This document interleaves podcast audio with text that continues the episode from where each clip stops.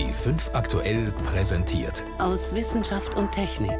Jeden Sonntag um 13.35 Uhr. Einfach besser informiert. B5 aktuell. Diese Woche haben mal wieder alle, die sich für Wissenschaft und Forschung interessieren, gespannt nach Stockholm geschaut. Denn da hieß es: The Royal Swedish Academy of Sciences has decided to award the 2016 Nobel Prize in Physics. Has today decided to award the Nobel Prize in Physiology has or decided medicine. to award the 2016 Nobel Prize in Chemistry. Insgesamt sieben Forscher werden in diesem Jahr mit einem Nobelpreis für ihre naturwissenschaftlichen Arbeiten ausgezeichnet. Das haben die Nobelversammlung am Karolinska-Institut und die Königlich Schwedische Akademie der Wissenschaften diese Woche Montag, Dienstag und Mittwoch verkündet. Überreicht werden die mit jeweils gut 800.000 Euro dotierten Preise am 10. Dezember. Wir stellen die Arbeiten der sieben Forscher vor und versuchen ihre Entdeckungen einzuordnen. Am Mikrofon ist David Globig.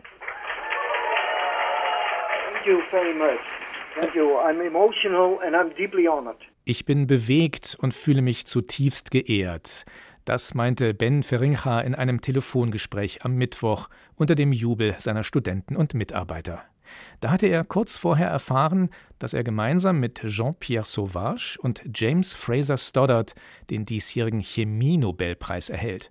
Und zwar dafür, dass es den drei Wissenschaftlern gelungen ist, molekulare Maschinen zu bauen. Ich habe darüber mit meinem Kollegen Helmut Nordwig gesprochen, der selber Chemiker ist. Von ihm wollte ich wissen, wie man denn als Chemiker Maschinen entwickeln kann.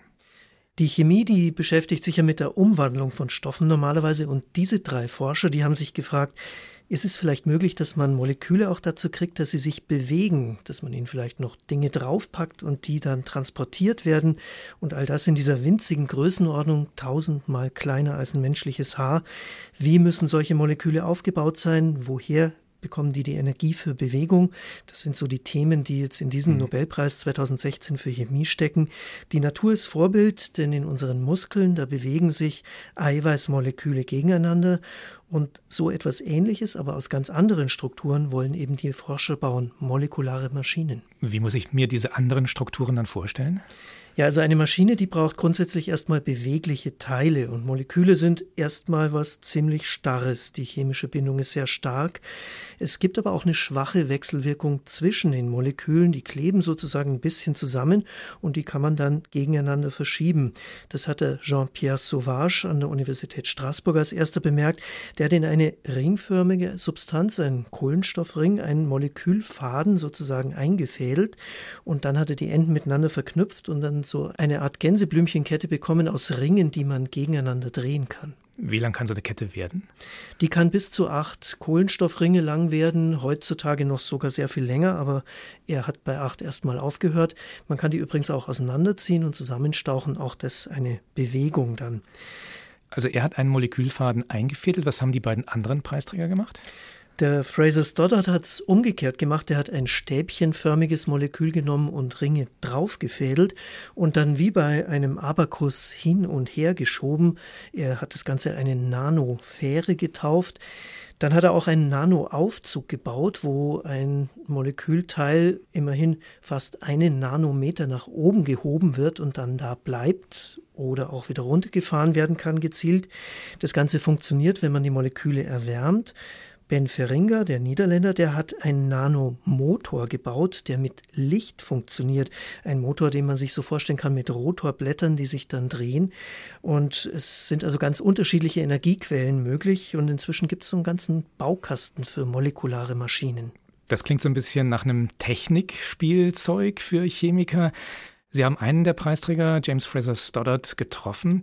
Ist das denn für ihn und seine Kollegen tatsächlich eine Spielerei oder kann man da ganz ernsthaft was damit anfangen? Ja, am Anfang, da war es eine Spielerei. Diese Verknüpfung von Chemie und mechanischer Bewegung, die war ganz neu damals vor 20 Jahren, als diese Versuche begonnen haben und auch noch vor 10 Jahren, als ich Fraser Stoddart getroffen habe. In principle, I hope for and uh, expect applications to ensue one day. But the driving force for me as a scientist uh, is not uh, to be primarily focused on applications. I have to give lip service to applications in order to raise funding to support my research. Also in dem schönen Schottisch, das er auch nach 20 Jahren USA noch nicht abgelegt hat, sagt er, es ist eher ein Lippenbekenntnis, dass er hin und wieder von Anwendungen sprechen muss. Bisher gibt's eben keine. Es ist verschiedenes vorstellbar. Künstliche Muskeln für Roboter zum Beispiel würde man die brauchen. Auch für diese Nanoroboter, die die Medizin gern in der Blutbahn hätte, um Medikamente zu transportieren. Es gibt aber auch Roboter, die setzen Teile zusammen, Eiweißbausteine zum Beispiel, das ist auch schon gemacht worden. Da sind Enzyme die Vorbilder, auch das ist ja eine Nanomaschine. Und die Hoffnung ist, vielleicht kann man eines Tages nicht nur Eiweißbausteine, sondern auch ganz andere Dinge zusammensetzen und so zum Beispiel zu ganz neuartigen Kunststoffen kommen. Also ein Nanoroboter in der Blutbahn, das heißt, man spricht davon ganz winzigen Größen. Kann man denn auch aus Molekülen, die sich bewegen, größere, bewegliche Teile bauen? Da gibt es einen interessanten Versuch von Ben Feringa, der hat so einen Molekülmotor in ein Flüssigkristall eingebaut. Das ist das, was wir aus manchen Displays kennen. Und auf diesen Flüssigkristall hat er wiederum einen winzigen Glaszylinder draufgelegt und der hat sich dann gedreht, wenn er diese Molekülmotoren angeworfen hat, mit Licht in dem Fall. Immerhin ist dieser Zylinder 10.000 Mal größer als die einzelnen Moleküle, also eine gewisse Übersetzung hat er schon. Das reicht natürlich noch nicht für den Alltag, aber es zeigt, in welche Richtung Richtung sowas mal gehen könnte. Sie klingen ganz fasziniert von der Forschung und dem, was diese drei gemacht haben. Hat Sie denn der Preis überrascht? Der hat mich nicht überrascht und ich finde tatsächlich dieses Forschungsgebiet sehr faszinierend. Es hat für die Chemie ein völlig neues Feld eröffnet. Die Substanzen, die haben ganz neue Eigenschaften. Sie können sich eben bewegen und man kann diese Bewegung ganz gezielt steuern. Das hat es vorher eben nicht gegeben und darum bin ich sicher, der Preis ist hoch verdient winzige Maschinen aus Molekülen. Helmut Nordwig war das über die diesjährigen Nobelpreisträger für Chemie. Dass Moleküle bewegliche Teile bilden, die sich zusammensetzen lassen, das kann man sich so gerade noch vorstellen. Beim Thema des diesjährigen Physiknobelpreises klappt das nicht mehr so ohne weiteres. Da geht es nämlich um Topologie. Das ist eigentlich ein extrem abstraktes Teilgebiet der Mathematik, das sich mit der grundsätzlichen Form von Körpern befasst. Um die Sache etwas anschaulicher zu machen, musste bei der Verkündung des Nobelpreises am Dienstag eine Tüte mit Gebäck helfen, einer Zimtschnecke, einem Bagel und einer Brezel. You're a topologist. It's only one thing that is really interesting with these things in which they differ. This thing has no hole. The bagel has one hole. The pretzel has two holes. Was die Topologie betrifft, unterscheiden sie sich dadurch, dass die Zimtschnecke kein Loch hat, der Bagel ein Loch und die schwedische Brezel zwei Löcher. Zwischen den Gebäckformen gibt es damit keinen kontinuierlichen Übergang, sondern immer einen Sprung. Solche Phänomene finden sich auch in der Quantenwelt, der Welt kleinster Teilchen und winzigster Abstände. Die Physiker David Thouless Duncan Haldane und Michael Kosterlitz haben deshalb in den Werkzeugkasten der Mathematiker gegriffen. Sie konnten so ungewöhnliche Materiezustände und Eigenschaften vorhersagen bzw. erklären, die zum Beispiel bei extrem niedrigen Temperaturen auftreten. Mein Kollege Stefan Geier hat mit dem Physiker Laurens Mohlenkamp von der Universität Würzburg über das gesprochen, was in dieser Quantenwelt passiert. Er wollte erst einmal von ihm wissen, warum die Vorstellung nicht stimmt, dass ein Teilchen wie das Elektron aussieht wie eine winzige Billardkugel. Eigentlich sind atomar kleine Teilchen zugleich Welle und Kugel. Und das Verhalten von diesen Teilchen wird eigentlich nur in der Quantenmechanik vernünftig beschrieben. Also sie sind beides und, und wir müssen beide Eigenschaften eigentlich mitnehmen in unsere Beschreibung. Das heißt, für das Elektron gelten ganz andere Gesetze als für die Billardkugel. Ja, sicherlich. Diese ganze Quantenwelt hat ihre eigenen Gesetze und alles ist ein bisschen anders und manchmal total anders, als was man eigentlich sich intuitiv vorstellt. Ist das für Sie als Experimentalphysiker auch das Faszinierende an dieser Welt, dass sie ganz anders läuft als das, was wir sehen? Naja, das, das ist eine der wichtigen Sachen, die wir gerne sehen. Wir sind Experimentalphysiker und wir arbeiten an Halbleitern. Also da ist vieles, was, was man eigentlich auch klassisch verstehen kann. Aber es sind immer diese quantenmechanischen Effekte, die natürlich extra spannend sind. Sie, Herr Mohnkamp, sind Experimentalphysiker. Nehmen Sie uns mal mit in diese Welt, in der Ihre Arbeit stattfindet und in der auch die Preisträger wichtige Vorarbeiten geleistet haben, zumindest theoretisch. Sie stehen im Labor, Sie nehmen feste Materialien, ein Kristall zum Beispiel, und denen machen Sie es ziemlich kalt. Warum? Naja, weil die quantenmechanischen Eigenschaften sich am besten zeigen bei tiefen Temperaturen. Also unsere Halbleiter sind natürlich schon ziemlich große Dinge. Also da sieht man nicht so schnell quantenmechanische Effekte. Die kann man anfassen, ne? Man kann die anfassen. Hè? Ja, die Proben, die wir herstellen, sind so ja, ein Millimeter groß oder sowas. Mhm. Also wir machen da, was wir Transportmessungen nennen. Also es ist einfach Kleintuchsmessungen. Aber um da die Quanteneffekte zu sehen, müssen wir zu sehr tiefen Temperaturen gehen, sonst wird das alles thermisch verwascht. Und das ist der Grund, dass wir die Experimente so bei ja, 1 bis 10 Kelvin machen müssen. Das heißt sehr nahe im absoluten Nullpunkt, minus Jawohl. 272 ja. Grad Celsius. Aber das ist eigentlich in der Festkörperphysik äh, ziemlich üblich. Das heißt, Sie suchen Materialien mit Eigenschaften, die man bisher noch gar nicht kennt. Man sucht das nicht echt äh, vom Anfang an, aber man findet mal was, was ganz besonders ist, was ganz spannend ist. Und ja, was wir da erforschen, nennt sich topologische Isolatoren. Und das hat natürlich qua Wort Topologie etwas von tun mit diesem Nobelpreis. Aber es sind ganz spannende Materialien mit, ja, was man unter Physikern exotischen Eigenschaften nennt, also etwas, was, was man noch nicht vorher gesehen hatte. Wofür können solche Materialien gut sein? Welche Visionen gibt es damit? Naja, diese Materialien, die wir hier bearbeiten, sind Materialien, die sind isolierend im Inneren, also können keinen Strom leiten, sind aber metallisch an der Oberfläche. Und da gibt es verschiedene Anwendungsmöglichkeiten. Eine ist, dass Metall an der Oberfläche sehr speziell ist. Also man könnte hoffen, dass man da Elektronikbausteine herausbasteln könnte, die wenig Strom verbrauchen. Mhm. Natürlich äh, muss das alles nach Raumtemperatur gehen dann und das, das ist noch weit weg. Andere Dinge, die wir machen, haben zu tun mit Superleitung. Das heißt also Leiter, in denen ich keinen Widerstand mehr habe. Ja, und die Superleitung in diesen Materialien ist auch wieder, was wir Physiker exotisch nennen. Mhm. Und damit könnte man dann in Quantencomputing schöne Sachen machen. Das ist wirklich noch reine Grundlagenforschung, aber es ist eben sehr spannend. Das waren jetzt Einblicke in die Experimente. Die Nobelpreisträger haben ja vor 30, 40 Jahren wichtige theoretische Erklärungen in diesem Feld geliefert. Wie wichtig, Herr Mohlenkamp, ist es denn für den Praktiker, solche Modelle überhaupt zu haben? Das ist schon sehr wichtig. Es gibt immer wieder Dinge, die man experimentell findet, die nicht echt verstanden werden können. Es gibt auch immer eine Wechselwirkung zwischen Experiment und Theorie. Manchmal ist die Theorie voran. Also diese drei Kollegen, die haben eigentlich zum ersten Mal gezeigt, dass Topologie, was man aus der Mathematik schon 150 Jahre lang kennt, dass es auch eine Rolle spielt in der Festkörperphysik. Mittlerweile natürlich sind wir eine Generation weiter und diese Art von Theorien sind mehr und mehr Standard geworden, auch in der Festkörpertheorie. Das heißt aber, die Physik geht nur dann voran, wenn sich der Experimentalphysiker und der Theoretiker treffen, austauschen, miteinander wechselwirken? Das ist eigentlich ganz, ganz spannend auch das zu erleben. Also die Physik ist so komplex, dass man sich entweder spezialisieren muss in, in ja, mathematischen Grundlagen oder äh, man muss Experimente durchführen. Es gibt ganz wenig Leute, die beides können oder vielleicht schon können, aber man hat keine Zeit, um beides auch richtig zu machen. Die Arbeit der Nobelpreisträger ist ja sehr lange her. Hat Sie, Herr Mohlenkamp, überrascht, dass die jetzt so spät noch ausgezeichnet werden? Ja, ein bisschen schon. Ich glaube, dass die meisten Kollegen auch etwas überrascht sind, aber es sind schon drei sehr große Namen. Das sind wichtige Theorien, in den äh, Lehrbüchern äh, stehen die Sachen alle erwähnt. Also das sind schon wichtige Dinge und schon ein verdienter Preis, aber dass jetzt der Preis noch kam, das war ein bisschen eine Überraschung. Einblicke in die schwer zu begreifende Quantenwelt. Stefan Geier sprach mit dem Physiker Laurens Mohlenkamp über die Arbeit der diesjährigen Physiknobelpreisträger. Sie hören B5 am Sonntag aus Wissenschaft und Technik. Heute mit David Globig. Den Nobelpreisreigen in dieser Woche hat am Montag, wie üblich, der Nobelpreis für Physiologie oder Medizin eröffnet. Er geht in diesem Jahr an den Japaner Yoshinori Ozomi. Er hat entdeckt, wie Abbau- und Wiederaufbauprozesse in unseren Zellen ablaufen. So mancher Beobachter hatte da allerdings mit anderen Preisträgern gerechnet, die in den vergangenen Jahren für eine wissenschaftliche Revolution gesorgt haben.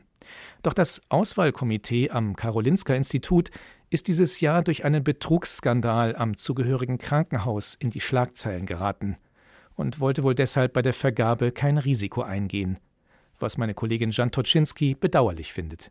Im Prinzip ist gegen den diesjährigen Medizin-Nobelpreisträger überhaupt nichts einzuwenden. Der 71-jährige japanische Zellbiologe Yoshinori Osumi hat viele Jahrzehnte an seinem Forschungsobjekt der Zelle festgehalten.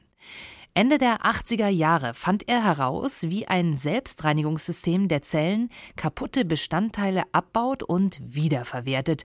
Ein Recycling-System für die Zelle, damit sie gesund bleibt. Autophagie heißt der Fachbegriff und inzwischen ist man auch den Krankheiten auf der Spur, die wahrscheinlich durch eine Störung der Autophagie ausgelöst oder begünstigt werden.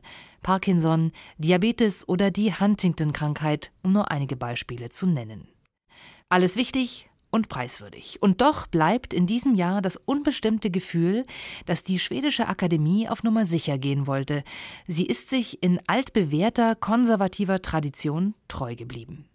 Die Forschung Osumis geht bis in die 80er Jahre zurück und wurde 1992 publiziert. Sie ist also mehrere Jahrzehnte alt. Grundsätzlich ist das normal für die Nobelpreise und es ist auch verständlich, weil man die Konsequenzen und die Wirkung von Wissenschaft oft erst nach Jahrzehnten wirklich beurteilen kann.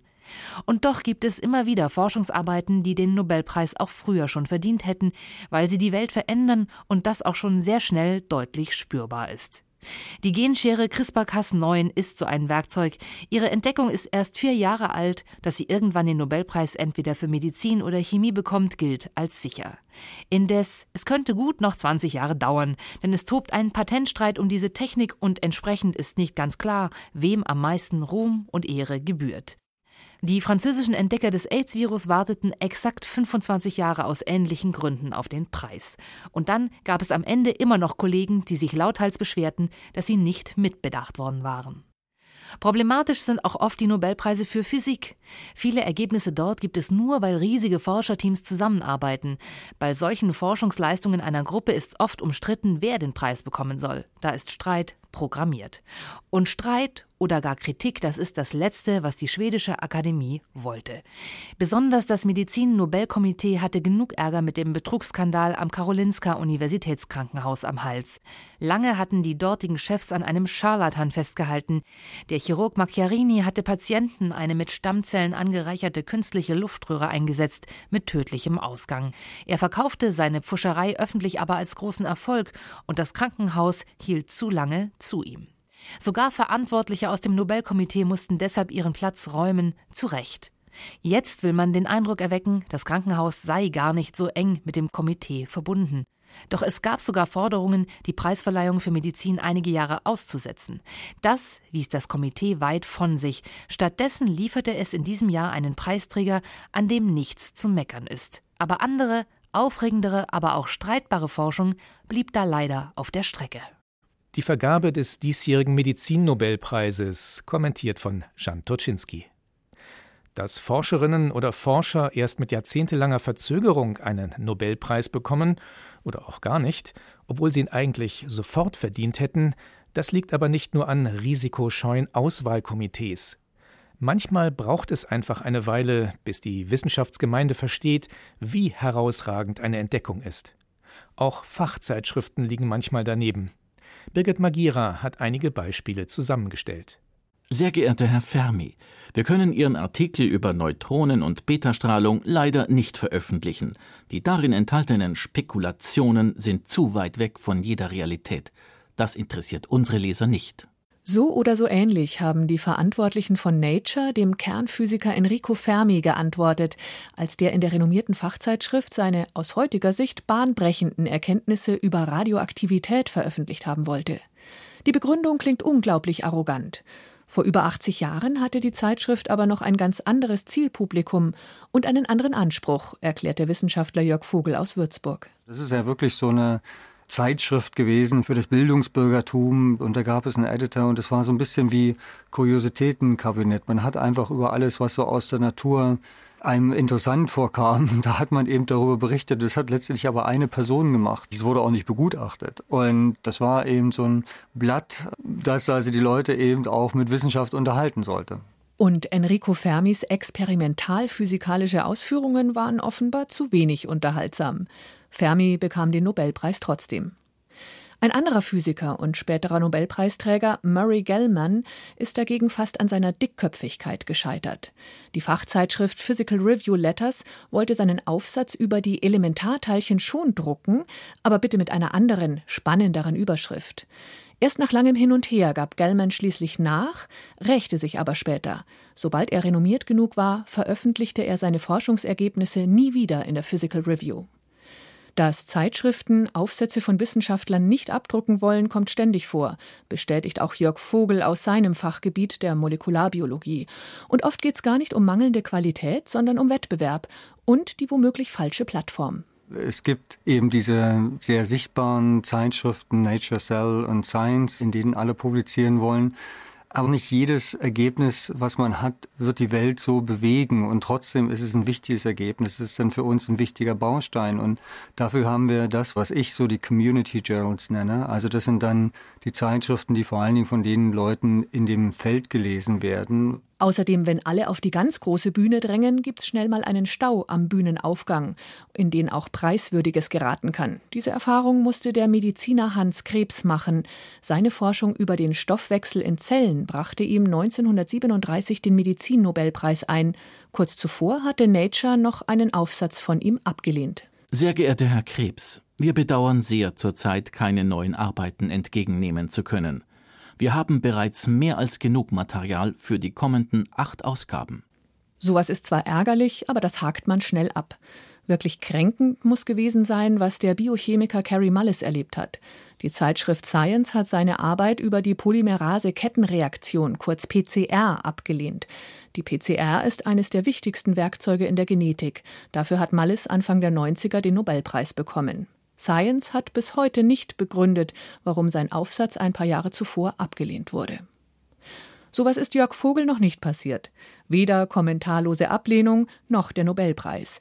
Aber seine frühere Forschungspartnerin Emmanuelle Charpentier ist eine heiße Anwärterin auf die Auszeichnung. Zusammen haben die beiden die Grundlagen für CRISPR-Cas9 erarbeitet, die Genschere, die die Gentechnik revolutioniert hat. Diese Forschung wird die Welt verändern, das gilt als sicher. Jörg Vogel war damals schon klar, das wird was Großes. Er reicht also die Ergebnisse bei Nature zur Veröffentlichung ein und wartet voller Spannung auf die Reaktion. Das Interessante war, es passierte erstmal nichts. Es passierte wirklich nichts in die eine oder in die andere Richtung. Uns wurde nicht gesagt, ob es zur Begutachtung rausgeschickt wurde oder nicht. Und da stellte sich dann heraus, dass das also bei jemand auf dem Tisch lag, die war viel unterwegs und die saß da so drauf. Erst nach vielem Nachbohren und Hinterherlaufen kam die Publikation zustande. Und der Nobelpreis? Ging diesmal nicht an Vogels Kollegin Emmanuelle Charpentier. Noch nicht. Vielleicht klappt es ja im nächsten Jahr.